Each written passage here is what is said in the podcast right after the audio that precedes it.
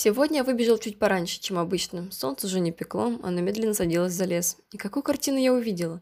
Я не знаю, как это можно передать словами, но я попробую.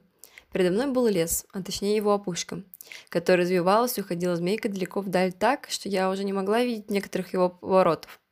Медленным темпом я начала свой путь. Справа пожелтевшие колосья и трава, а еще множество разных цветов. Резкий поток запаха ударил мне в нос. Это был запах мокрой травы и сена, сливающийся с благоуханием ромашек. Ромашки. Они были везде. Желтизна пожухлой травы разбавляла их белизну. Они так и манили к себе, как бы прося «сорви меня и сделай прелестный венок». Но я бежала и наслаждалась тем, что я их вижу.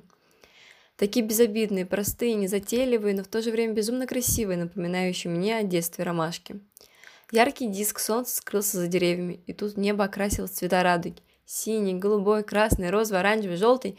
Как будто художник решил написать ее, а потом после передумал и изобразил на холсте закат. Не зная, как закрасить начатый рисунок, оставил все, как есть. Эх, почему все это можно запечатлеть только в памяти? Ведь картину быстро не напишешь, а фотоаппарат не в силах передать эти краски и чувства, которые ты испытываешь сейчас. Вдали показались маленькие домики, а из них шел густой дым, как бы поясняя всем, что в этом месте все идет своим чередом. Люди живут, топят баню, моются, и ничто их не тревожит. Эта обыденность в то же время является какой-то отправной точкой счастья. Если есть она, то дальше можно лепить все, что угодно. Теперь все зависит уже от твоей фантазии, и ты являешься творцом своего благополучия. Сумерки потихоньку начали спускаться на меня, а значит, на весь мир вокруг. В траве застрекотали кузнечики, а запах мокрой травы от росы стал еще сильнее. Повернув назад, я Сама ушла от дня, уходящего солнца, и повернула к не менее знач... Знач... замечательной части – ночи, яркому месяцу, который становился полноправным хозяином здесь на ближайшие несколько часов.